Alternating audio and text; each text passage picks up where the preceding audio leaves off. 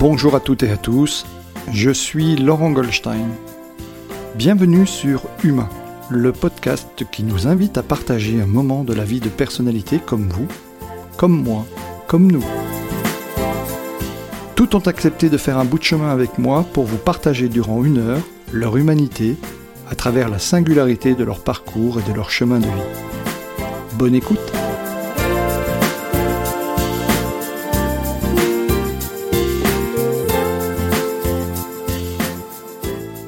Je suis cette semaine de retour au studio Marine en compagnie du docteur Frédéric N, spécialiste de la chirurgie réfractive. Bonjour Frédéric. Bonjour Laurent. Bienvenue sur ce podcast. Merci d'avoir accepté mon invitation et de nous accorder du temps. Tout d'abord, comment vas-tu? Ben, Je vais plutôt bien. Je suis dans ma... Passé 50 ans, je trouve qu'on a atteint une certaine sérénité. je, me sens euh, bien euh, physiquement et, mentalement, on va dire. Alors, est-ce que. Alors, est-ce que tu pourrais te présenter en quelques phrases pour nos auditeurs qui ne te connaîtraient pas et, et, aussi nous raconter ton parcours, euh, celui qui t'a amené à devenir celui que tu es aujourd'hui? Alors, je suis né à Metz en 1963. J'ai grandi euh, au Sablon. J'ai allé euh, à l'école du Graouli, pas sur ce que certains connaissent. j'ai eu une enfance heureuse, beaucoup à la campagne avec mes grands-parents, sur Landonvillers, c'est un petit, un petit village près de Courcelles-sur-Nier. J'ai passé beaucoup de temps à rêver, euh, à jouer dans la forêt. J'étais proche de la nature quand j'étais petit, très proche de la nature. Et puis, euh, bon, l'école m'a pris quand même euh, par la main, en sachant que j'aimais beaucoup la poésie. Je faisais des poèmes quand j'étais tout, tout, petit.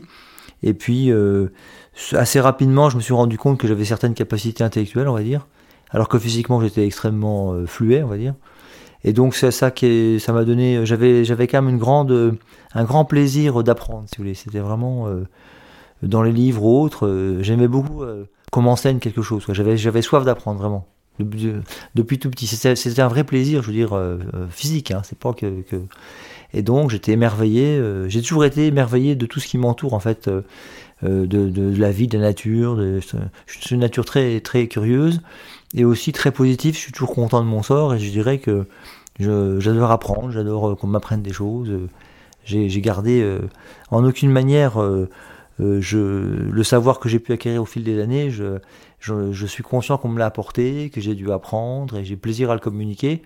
Et quand je parle à des interlocuteurs, quels qu'ils soient, j'ai à cœur de me mettre à leur à leur niveau entre guillemets de façon à bien pouvoir m'exprimer pas j'aime pas me cacher derrière des mots scientifiques ou euh, obscurs ou, ou, me gausser de telle ou telle science que j'aurais euh, euh, j'adore partager mes connaissances et puis expliquer simplement les, choses alors tu, tu, nous expliquais en fait que tu avais plutôt une âme de littéraire. Qu'est-ce qui t'a amené finalement à, devenir le scientifique que tu es devenu bah, Tout à fait. Alors quand j'étais en sixième, si vous voulez, j'étais très bon en français, enfin j'aimais bien le français. Euh, j'écrivais des poèmes, tout ça. Euh, et puis, euh, c'est un peu grâce à mon père, c'est vrai que lui, il aurait préféré que je sois plutôt ingénieur des, des ponts et chaussées, c'était son rêve. Moi, les ponts et chaussées, bon, ça me paraît, ça me parlait pas trop. Mhm. Et finalement, comment, je sais pas comment vous expliquer. je me suis, j'ai commencé à faire des mathématiques comme ça, un peu en me forçant. C'était, ça, ça m'attirait pas de prime abord, si vous voulez. Euh, puis petit à petit, les choses, je me suis, euh, euh, le goût m'a pris de cette espèce de, rigueur comme ça. Et puis assez vite, je suis tombé, bah, quand j'étais au, j'étais au collège encore, hein, je suis tombé sur le livre de Descartes, le discours de la méthode, mhm. qui, qui m'a été vraiment, vraiment une révélation pour moi, vous voyez. Euh, cet esprit, j'ai trouvé, parce qu'en plus c'était quand même en 1600 quelque chose, il me semble-t-il, au XVIIe siècle, et cet esprit, parce qu'on passait du Moyen Âge, où il y avait vraiment une espèce de, science, si vous voulez, enfin, de science, plutôt de, connaissance du réel euh, par la peur, le, euh, le, certain mysticisme, des croyances, enfin, vous voyez beaucoup, de, voilà. beaucoup de certitudes, ésotériques, enfin, avec des choses voilà, sans vérifier, de manière très empirique, tout ça. Puis, en, en, en, s'alléguant de pouvoir aussi de sorcellerie, de pouvoir magique, enfin c'est assez mm. complexe. Et euh, Descartes, il pose ça quand même, je pense que c'était quand même le premier esprit euh, scientifique, à mon avis, au monde, hein, qui s'est dit, voilà, euh, Parce qu'à l'époque, il y avait encore la, la scolastique du Moyen Âge. C'était un raisonnement ah tout à fait euh, ecclésiastique très très compliqué, euh, où il, il, y avait une espèce de discours comme ça, mais pas, pas scientifique justement. Et lui a dit non, voilà, il y a quatre principes dans la théorie de Descartes. Le numéro un, c'est euh, je ne crois rien pour vrai que je n'ai plus le vérifier par moi-même. Je crois que c'est ça le premier. Ça, ça paraît simple, mais c'est la base.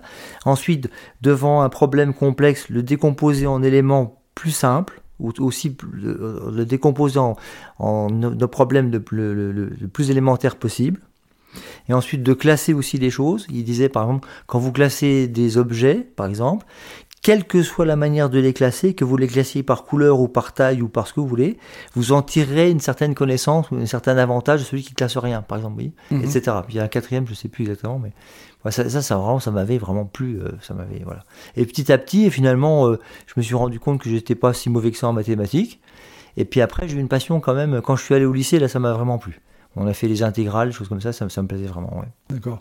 Donc assez naturellement, euh, tu, vas te diriger vers cette filière scientifique. La médecine vient comme une évidence pour toi? Alors je voudrais dire qu'un petit truc sur l'enseignement, justement, ouais. tant qu'on me laisse la parole, c'est que quand même, j'ai fait un peu des sciences parce que socialement, il y a une pression. On vous dit, voilà, il y a, à l'époque, c'était le bac C scientifique. Pour réussir dans la vie, il faut être scientifique. Voilà. Bon. Et personnellement, au jour d'aujourd'hui, après le, recul de ma vie, j'aimerais tellement qu'au niveau de l'éducation, au moins, je dirais, jusqu'à la fin de la troisième, au moins jusqu'au collège, que toutes les matières ont un coefficient égal. Pour moi, l'art plastique, c'est pareil que la musique. Un peu comme le système américain, en fait. Et non pas de vous dire que dès, dès, dès, la cinquième ou la sixième, voilà, les mathématiques, c'est coefficient 4. Enfin, moi, je trouve ça ridicule. Ah c'est ouais. malsain.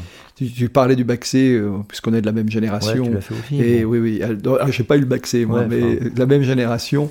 Mais j'ai eu cette phrase, euh, puisqu'on parle tous les deux d'enseignement, j'ai eu cette phrase un jour euh, que j'ai trouvé a posteriori maintenant dramatique. Euh, pour toute une génération. C'est notre professeur de maths en, quatrième qui nous a dit, alors qu'on était des gamins, quoi, tous ceux qui n'auront pas le bac C seront au chômage. C'était, c'était, pouf. Et donc, euh, moi qui n'ai pas eu un bac C, euh, ça m'a, ça, ça, ça, resté marqué comme ça. Bon, voilà. Donc, c'était, je traduis pour les plus jeunes auditeurs le bac S maintenant. Voilà. alors, euh, donc là, est-ce que oui, donc tu disais, on était sur la bah, médecine, c'est venu assez naturellement. Après, si vous voulez, bon, euh, vous êtes au lycée. Alors au lycée, on est tous en arrivant en terminale, donc euh, bon, on fait un peu les, on, cherche un peu sa voie, on sait pas trop ce qu'on va faire.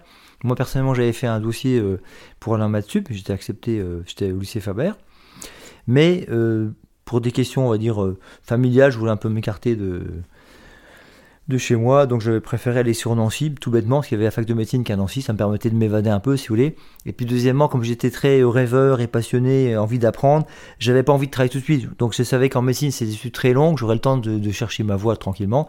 Donc j'ai fait ça pour ces raisons-là, oui, c'est un peu, c'est un peu ridicule, mais par contre, ça m'a donné un avantage, comme j'étais bon en, que j'étais bon en maths et en physique, euh, j'ai réussi le, à être troisième en concours de médecine euh, du premier coup. Hein, donc c'est vrai, sans, sans, faire aucune. Euh, maintenant ils font des espèces de prépa, je fais aucune prépa, rien du tout. J'ai bossé tout seul.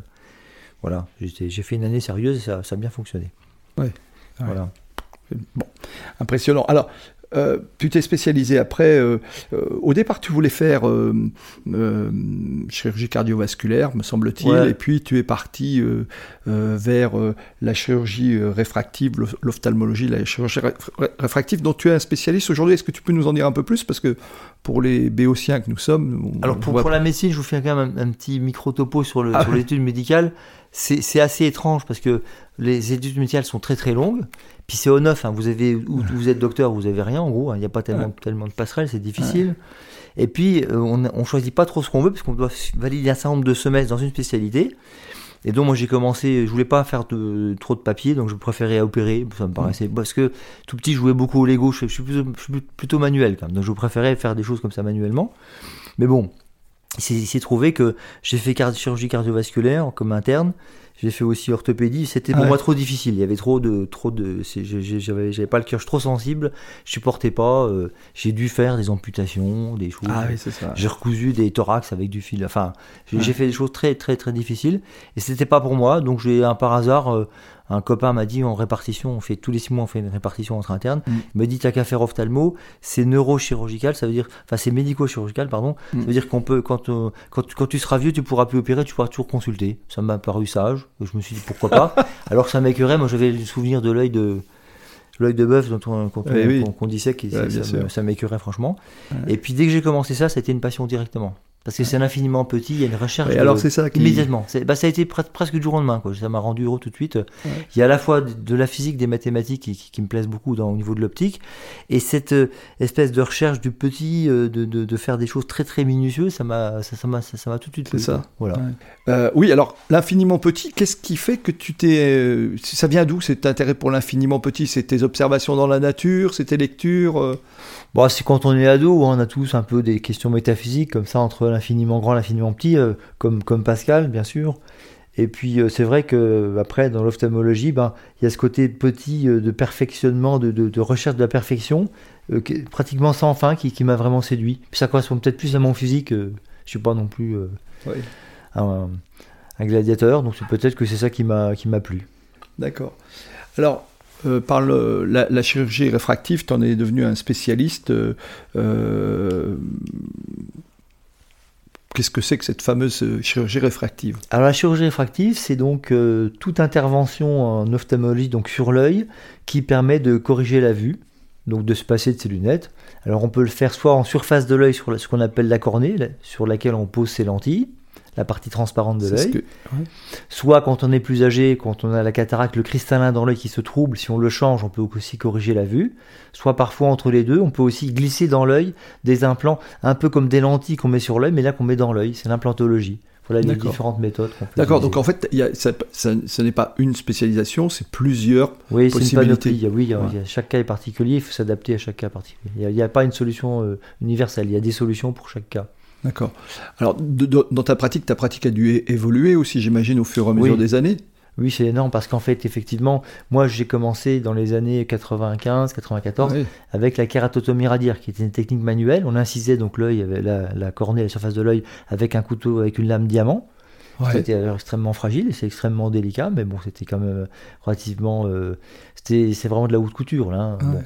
C'était précis, mais sans l'être trop.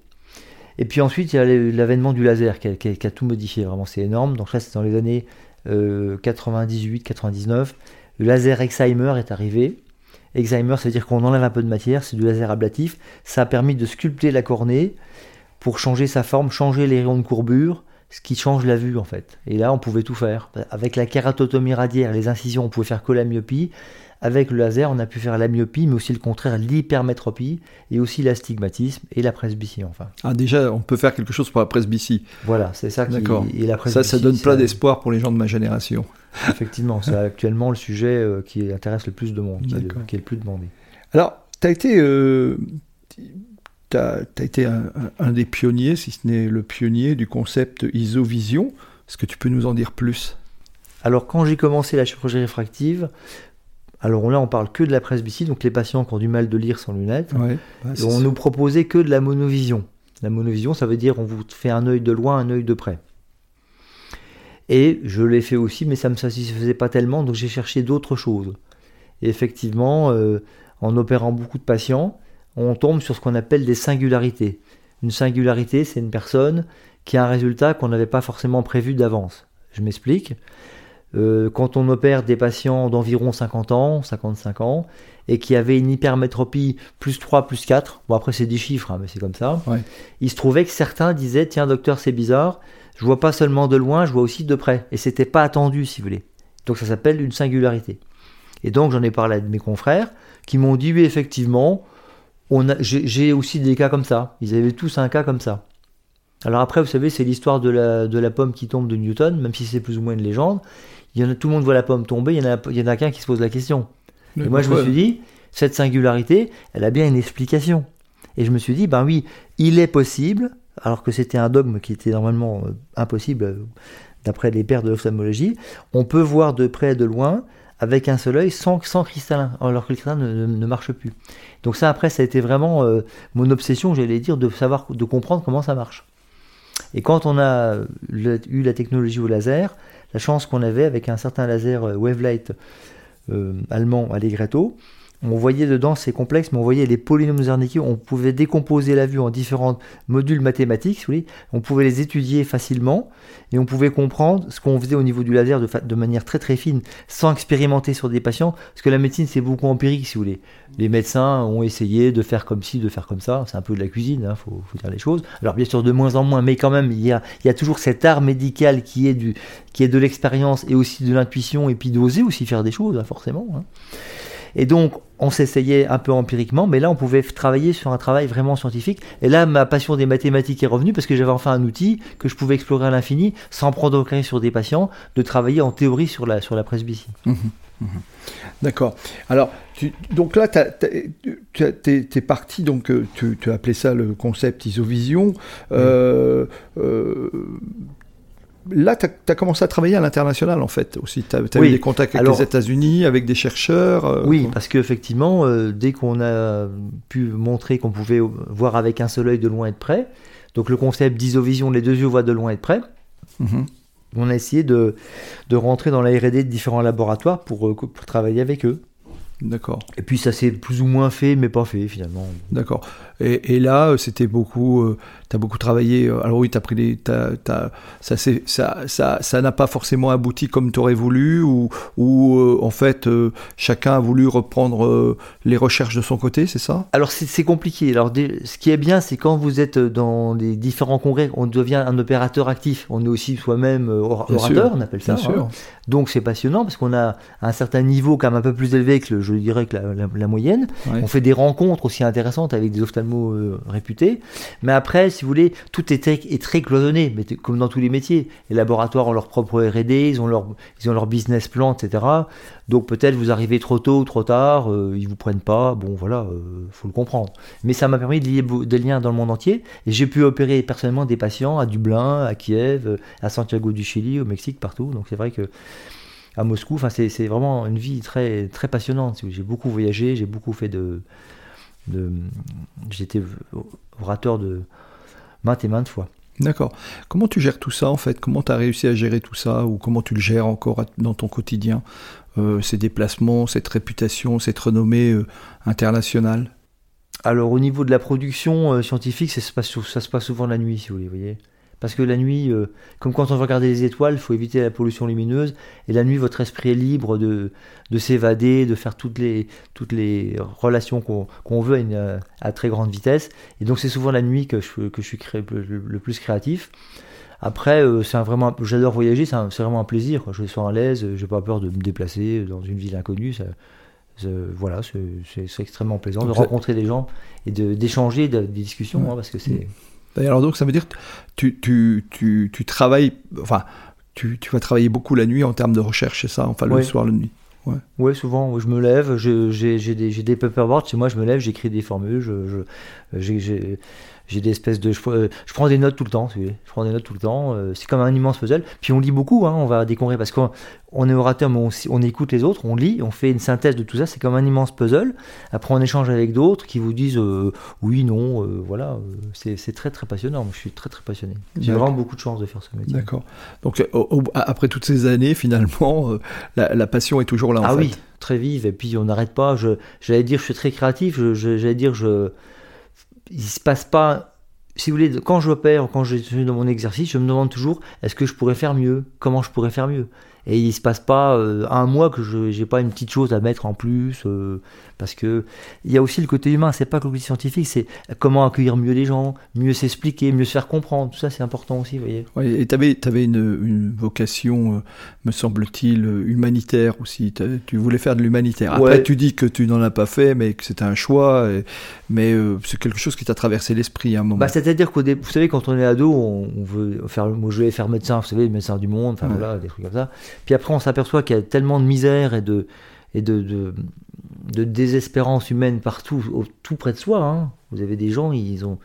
Vous savez, euh, des gens, des fois, ils viennent au cabinet, euh, on les prend dans les bras parce qu'ils ont besoin, ils n'ont pas besoin d'autre chose, on les écoute. Déjà, c'est très important, vous voyez. Euh, la médecine, on guérit rarement, on soulage souvent. Hein. C'est guérir, c'est pas toujours, mais souvent c'est soulager déjà, soulager la souffrance humaine. Les gens, ils ont une souffrance, ils viennent nous voir. Il faut essayer de les apaiser, voilà. Donc c'est vrai que quand on fait ça, c'est une très, très grande satisfaction. Parce qu'il y a beaucoup de, de craintes sur l'œil. Hein. Oui, c'est la déjà, vision. On, a, on, peut être très angoissé, oui. Euh, forcément, par rapport à ça. il faut être très doux aussi quand vous posez. Quand vous, moi, des fois, il y a des choses, bon, je ne sais pas comment vous l'expliquer, mais je me suis déjà excusé pour, pour mes confrères, parce que j'avais honte, si vous voulez. Parce que les gens me disent, voilà, on m'a dit, je, vais devenir aveugle. Mais sérieusement, qui peut dire ça? En plus, on n'a jamais vraiment. Moi, j'ai des patientes dans ma consultation qui ont une DMLA très très grave. Elles font des choses, elles font des gâteaux, elles sont autonomes, incroyables. Et puis d'autres personnes avec le même handicap feront pas autant. Voyez donc on peut pas toujours dire. Et donner un pronostic, c'est pas c'est pas pas bien. Mhm. Alors quand on est sûr qu'on va mourir dans, dans une semaine, il, faut le dire. Mais sinon, il faut toujours garder de l'espoir. Et le médecin doit être là pour rassurer et puis donner de l'espoir. On n'est pas là pour, mhm. euh, pour enfoncer les gens. Mhm.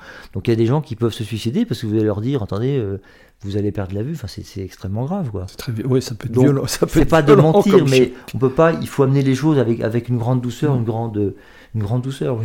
Ça veut dire aussi avec les progrès, euh, tu, tu, tu, évoquais tout à l'heure les progrès de ta spécialisation, les progrès de la spécialisation. Euh, on, a encore des champs du possible. Euh, Énorme. Par, rapport à la, à, la, vision ou par rapport à, des, bien sûr, oui. à des pathologies. Tu parlais de DMLA, ah, de, de, cataracte ou de choses comme bah ça. Là, par exemple, il y a beaucoup, beaucoup de travail qui est fait sur les cellules souches. Donc, par exemple, les cellules, au niveau de la cornée, par exemple, les greffes de cornée, on implantera souvent des cellules euh, au lieu de greffer la cornée entière. Il y a mhm. des cellules souches aussi pour la rétine, donc il y a beaucoup de maladies qu'on pourra soigner, comme la rétine pigmentaire, enfin des choses comme ça, qu'on ne faisait pas avant. Mais bien un collègue qui s'est installé récemment, qui vient me voir, un, petit jeune qu'on appelle ça à la clinique, et je lui disais, bah, tu sais, plus ça va être technologique, parce que la médecine devient une technicité quelque part, hein, mm. plus il faudra avoir le côté humain, parce que sinon on n'est pas devant des machines, il faut aussi expliquer, se mettre à, se mettre à la portée. Euh, mm. C'est ça le plus important. Alors, c'est ce que j'apprends en tout cas avec le temps. Oui, le temps, le temps a au moins une vertu, c'est que il nous enseigne beaucoup de choses, euh, et puis surtout, euh, il nous apporte aussi beaucoup l'expérience, une certaine forme de sagesse quelquefois. Oui, c'est ça, une sérénité. Et, aussi euh, moins de certitude aussi. Hein. Aussi, oui, c'est vrai. Alors, est-ce que tu te souviens d'un geste, d'une parole, d'une rencontre qui a compté dans ton cheminement personnel? Alors, tu as parlé de ton collègue, enfin, de, ton collègue lorsque tu étais en internat qui t'a dit, bah, tiens, pourquoi tu n'irais pas en ophtalmologie? Mais est-ce mhm. que, avant cela, où il y a quelque chose qui, a marqué ta vie, qui, fait que euh, tu, es, tu es devenu l'homme que tu es? Ah, bah, C'est beaucoup de chance. Moi, je dis, la vie, c'est beaucoup de rencontres, si vous voulez. Moi, j'ai fait que de rencontrer des gens qui m'ont aidé, qui m'ont montré des chemins, qui, ont été des exemples pour moi. Je pourrais pas en citer, il y en a tellement. Euh, en tout cas, je sais que ce que je fais aujourd'hui, je le dois toujours à quelqu'un d'autre qui m'a appris des choses, que j'ai écouté aussi, mais on doit tous beaucoup aux autres en fait. On n'est pas seul comme ça euh, d'un produit, hein. on est tous euh, entourés. Euh, c'est important. C'est pour ça qu'à chacun, c'est pour ça aussi qu'il faut qu'après soi-même on puisse transmettre les choses et partager quoi. quand on sait quelque chose, on le, on le partage quoi on le garde pas comme ça pour soi. Comment ton temps se décompose en ce moment entre tes consultations, tes, interventions, tes colloques, tes séminaires, euh, ta recherche? Comment ça, se découpe? Bah, je dirais je fais un tiers, un tiers, un tiers. Quoi. J'ai un tiers de consultation, un tiers de, de, de, de chirurgie ou bloc opératoire, et puis j'ai un tiers de, ça fait trois tiers, c'est ça bah, Oui, normalement. un tiers de, de j'ai un tiers de et d'enseignement, c'est ça. C'est vrai que j'ai besoin quand même presque tous les jours d'écrire ou de ou de, de, de, faire un diaporama. Enfin, de, voilà. Dès que j'ai une idée, je la mets, je la, je la mets, je la mets en je la mets sur. Euh, je la protège, je la, je la sauvegarde, je dirais, pas avant qu'elle s'en aille, parce qu'il y en a tellement que faut, faut l'attraper attraper au vol. Et puis j'ai aussi j'aime bien ressasser, c'est-à-dire que parfois des idées qu'on avait euh, anciennes reviennent avec euh, à l'aune de, de, de, découvertes récentes ou on les met, je les mets à jour aussi. Il y a, certains concepts qui sont qu'on reprend, euh, qu'on un peu comme quelqu'un qui ferait qu'on on dit on remet tout le temps sur le métier si vous voulez. Ça mm. c'est intéressant hein, parce que des fois on fait des gestes, vous savez, des fois on fait des quand on fait des catarmes, on, on en fait des milliers, hein. donc on fait des milliers de fois le même geste. Puis un jour on se dit mais pourquoi je fais quand même comme ça? Parce qu'on l'a appris, bien sûr, de quelqu'un qui vous a montré. Puis après, on se dit, bah oui, mais là, je peux peut-être faire plus simple, ou plus rapide, ou moins douloureux, enfin, etc. Quoi. Non, c'est vraiment, c'est une passion qui est vraiment, c'est un beau métier, vraiment. Un métier magnifique. D'accord. Euh, euh, tes publics, enfin tes recherches, euh, parce que tu dis j'écris tous les jours, quasiment dès que tu as une idée, tu peux même te relever la nuit, retravailler la nuit. Euh, tu les, tu les publies ou tu les partages dans d'autres, avec d'autres confrères ou, ou, tu enseignes ou, est-ce que tu est-ce que as aussi envisagé ou est-ce que tu vas aussi faire de l'enseignement Alors voilà, donc j'ai fait beaucoup de, on appelle de, de diaporamas comme orateur, Ouais. partagé. Bien sûr. J'ai écrit pas mal de. Alors c'est souvent, c'est pas des livres entiers, mais on vous êtes co-auteur d'un Bien sûr. d'un livre. hein. Livre. Pas mal d'articles et tout. Mais c'est vrai que je dirais dans ma peut-être troisième partie de carrière, un peu maintenant, euh, si tout ça se, se met bien en place avec des partenaires avec des laboratoires, j'aimerais bien effectivement euh, plutôt enseigner, entre partager justement un certain savoir, et puis pourquoi pas voyager aussi pour pouvoir apprendre d'autres cultures. Et puis effectivement, je me verrais bien aller opérer euh, un mois par-ci, un mois par-là. Oui, ça me, ça, ça me plairait bien. Et transmettre, voir le. On a fait une structure de, de laser sur Nancy, pouvoir la, la transmettre à, à des un peu plus jeunes en partenariat de dans, dans- une, à travers une société. Puis ensuite, on peut, ça nous laisse un peu de temps libre pour voyager. Puis euh, on peut s'occuper aussi de ses petits enfants, euh, Mm. sa petite femme chérie, etc. hein. parce que le temps passe vite. hein. Comment tu gères ton énergie au quotidien? Euh, Parce que tout ça, ça nécessite de l'énergie. On sait que l'éner- l'énergie, c'est le moteur. Comment tu gères ça? Ben, j'essaye d'avoir, euh, bon, je suis pas un saint, hein, mais je veux dire, j'essaie d'avoir comme une certaine hygiène de vie quand même. Je fais comme la gymnastique tous les jours, ça tous les jours je fais ça, absolument. Un peu comme bah, vous observez les animaux, quand vous voyez un chat ou un chien, il faut tous les jours des exercices, Des assouplissements. Oui. Ça, je fais toujours du, tout le temps. Euh, T'as un sport bien. particulier Non, non, non, je fais de la- l'assouplissement, un petit peu de musculation, Bon, un petit peu de. J'essaie d'aller à la piscine, des choses comme ça. Euh, je fais un petit peu de sport de combat, mais vite fait, c'est plus philosophique que, que pratique. hein. Toi, tu fais quoi comme sport de combat Karaté, peu comme- Oui, voilà, j'ai fait de l'aïkido, j'ai fait du karaté, j'ai fait un petit peu quelques trucs. Mais ça m'intéresse. hein. Je trouve qu'on on a- on n'est pas qu'un esprit, il faut quand même que son corps soit équilibré dans la nature. Il faut un, faut un sommeil, il faut respecter un peu de sommeil quand même. Puis et l'alimentation, pour en, travaillant, en travaillant la nuit, c'est. Oui, mais euh, après, moi j'ai un sommeil très intense. hein. Je m'endors vraiment comme un. Donc, t'as un sommeil assez profond. hein. Je Là, je m'allonge, je tac, tac, et puis je dors. J'essaie de, aussi de me déstresser parce que, bon, finalement. C'était une euh, question après, ça, mais c'est. ouais. Vas-y. on- à part mourir, on risque rien. Ouais. N'importe comment, c'est ce qui nous attend tous. Donc, moi, je ne veux pas me stresser parce que j'ai telle ou telle dette ou tel, tel Ouais. euh, souci, euh, ça passera. hein. Ouais, c'est clair. Et puis, Ah, oui. Si, vous voulez, je le prends comme une. euh, Si j'ai un ennui, on a tous des ennuis forcément, hein, ou des difficultés, on peut, on peut dire. Je le prends toujours d'une manière euh, karmastiquement parlant, je sais pas comment on pourrait dire. Je me dis, tiens, qu'est-ce que je dois apprendre? C'est- quoi Qu'est-ce que ça doit m'enseigner? Pourquoi je, je- je rencontre cette difficulté? Ben, Je me remets en question. Je, je rouspète jamais. Je me dis, ben voilà. Qu'est-ce qu'il faut Qu'est-ce que j'aurais dû faire ou qu'est-ce que je devrais faire pour que ça se reproduise pas? Comment je vais digérer ça? J'essaie de le prendre positivement, voilà. Puis ça se passe. euh, Mm. Je suis toujours content de mon soir. Franchement, euh, je m'adapte. D'accord. Euh, alors, la, la question suivante, tu, tu l'as évoqué en deux mots, c'est comment est-ce que tu gères le stress, en particulier des opérations un peu techniques ou un peu Mm. le stress, la pression, comment, comment est-ce que tu fais? Est-ce que tu as des, des habitudes, des rituels d'ailleurs qui Ouais. permettent de bien gérer Alors il y, a- y deux- il y a deux points. Forcément, je pense que c'est valable pour tous les métiers. Quand on apprend, c'est très difficile, hein, parce qu'il y a forcément un apprentissage, il y a, y du- stress si on est si on a un peu, attention, attention un peu sérieux. Aujourd'hui, c'est différent. Je reste dans ma zone de confort, donc je réduis euh, mes, ma chirurgie à très peu d'opérations en fait, que celles que je maîtrise très bien. Donc je fais que de la cataracte quasiment et des lasers. Je suis dans ma zone de confort, on appelle ça. Mhm. Hein, je ne cherche pas à faire des exploits, c'est terminé ça. Mhm. Donc du coup, je fais serein et je dirais, euh, j'ai appris aussi que plus on est cool, finalement, euh, plus ça se passe mieux. C'est-à-dire que j'essaie de beaucoup détendre les gens. Je vais pas sauter sur la personne. D'abord, je lui dis bonjour, je lui prends la main, je le rassure, je lui répète bien que c'est- qu'elle aura pas mal, que ça sera rapide, c'est vrai. Du coup, ça la détend.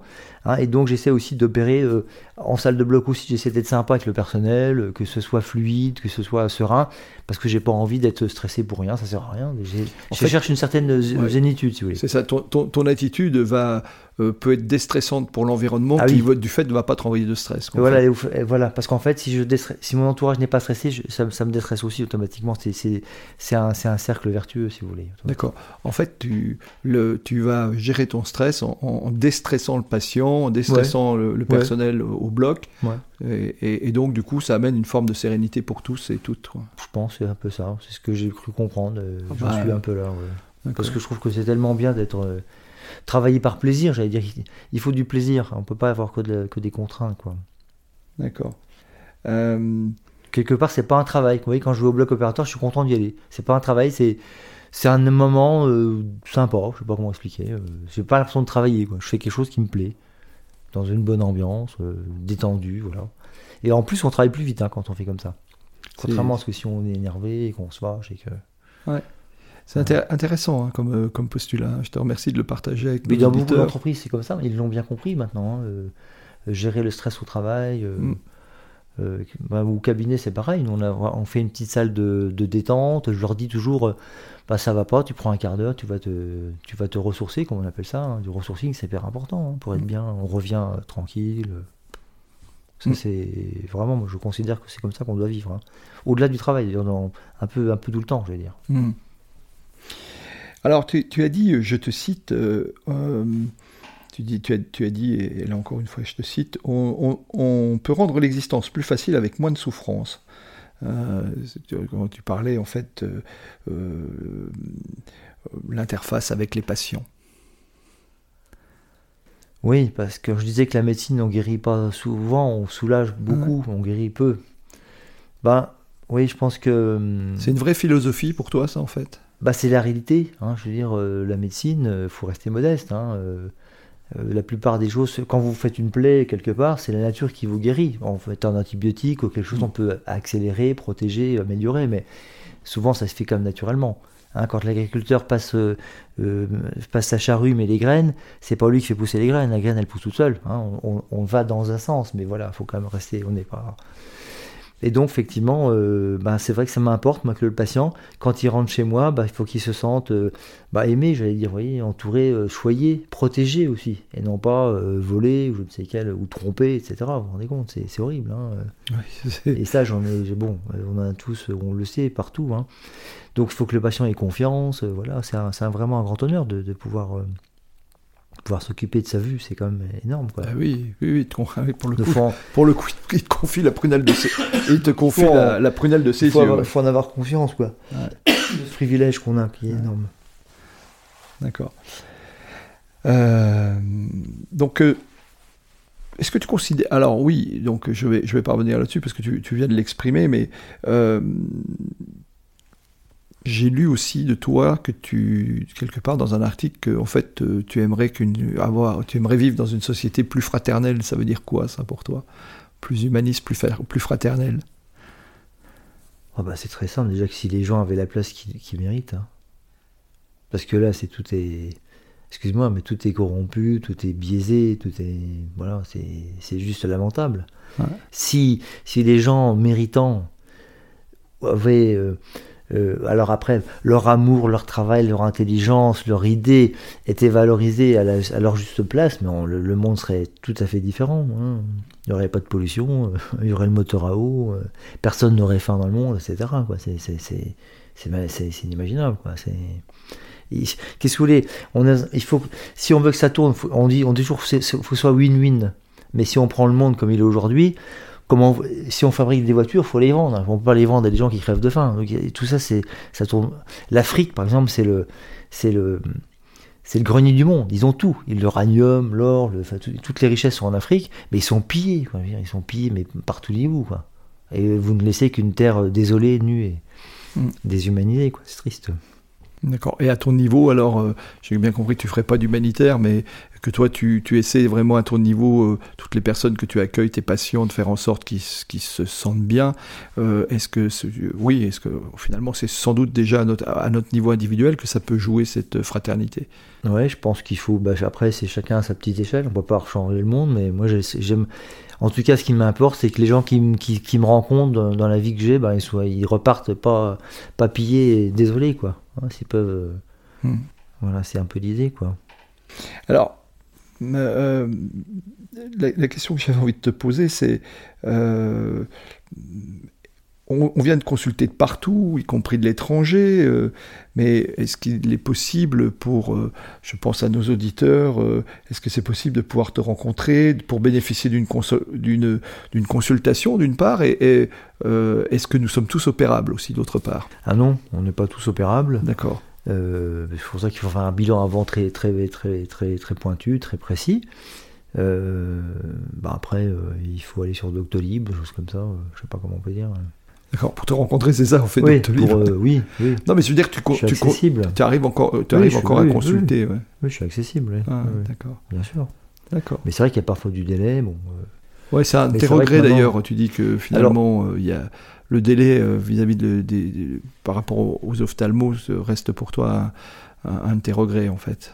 Tu, estimes qu'il y a quelque chose qui n'a pas bien matché entre une tranche d'âge et le numerus clausus. Enfin, il y a ah bah oui, ça c'est clair que c'est pas le voilà. Puis après, euh, parce qu'il y a c'est qu'on a la chance sur Nancy, on, travaille en réseau, donc on a quand même euh, chacun est spécialiste. Il, faut savoir qu'il n'y a plus de spécialistes actuellement, il n'y a plus que des hyper spécialistes si vous voulez.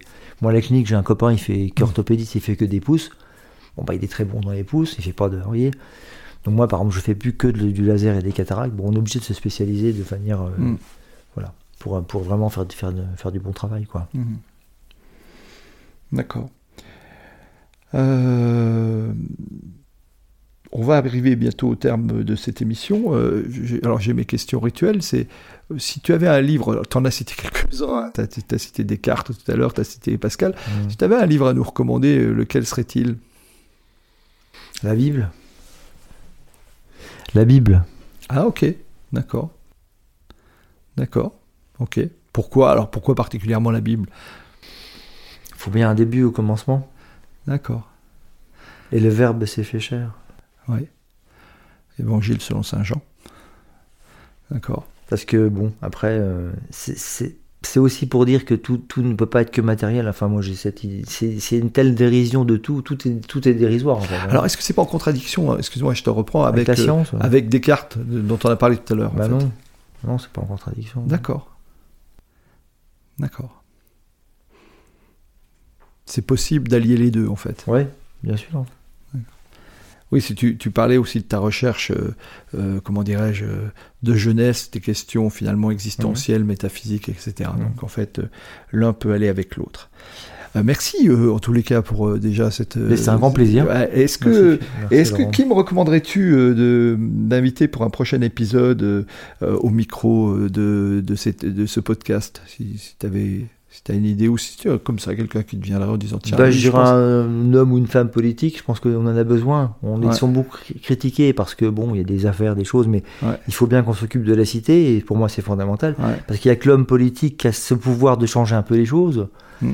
Donc là, je te laisse quand même. Euh, libre choix de, je mais, je pense que les hommes politiques il faut on en a besoin il faut les aimer il faut les respecter donc moi le président, de la, le, président de la, le président de la République quel qu'il soit je, ça me choque qu'on l'insulte, qu'on lui crache dessus, etc. il nous représente, il faut le respecter, il faut, il faut qu'il y ait dans la société, on a besoin de lois, de règles, de, je suis d'accord. Pour, euh, pour tout le monde, pour les enfants, pour les adultes mhm. aussi. Hein. Sinon, euh, il n'y a plus rien. Quoi. Respect des institutions. Il faut les respecter, absolument. oui. on, a, on a déjà interviewé, il n'y a pas très longtemps, il y a quelques semaines à ce micro, on avait euh, la députée de la Moselle qui était là, qui, qui nous a parlé de son métier. D'ailleurs, vraiment un bel épisode. Je recommande ceux qui souhaitent euh, l'écouter, euh, savoir un peu plus sur la vie des parlementaires. Euh, ah vraiment, c'est quelque chose de très intéressant et, et on a eu l'occasion de découvrir finalement une personne euh, on a beaucoup parlé d'humain tous les deux aujourd'hui, mais mmh. une personne humaine et mmh. euh, ah dans, ce milieu politique, c'est aussi très intéressant finalement. c'est vrai qu'on a quelquefois une image faussée des choses et, euh, et, de pouvoir avoir cet échange, comme on vient de l'avoir tous les deux, ça nous a permis de voir aussi un autre côté finalement de, la médecine que, que, tu nous as amené aujourd'hui. Et je te remercie pour ça parce que c'était vraiment un, un bon moment et je sais combien aussi euh, ton temps est précieux. Euh, tu as le mot de la fin. Il te revient. Bah merci, euh, j'étais ravi de faire cette interview et hum, je dirais la technologie prend le pas dans, nos vies, mais que, l'humain doit rester la valeur, la valeur première avant toute, la, toute technicité dans n'importe quel domaine. Ouais, je je suis d'accord. Replacer l'humain au cœur euh, du digital. Sinon, bah, on, se trompe, quoi. on se trompe, de, on se trompe de moi. Merci beaucoup, Frédéric. Bonne continuation. À bientôt. Merci. Au revoir.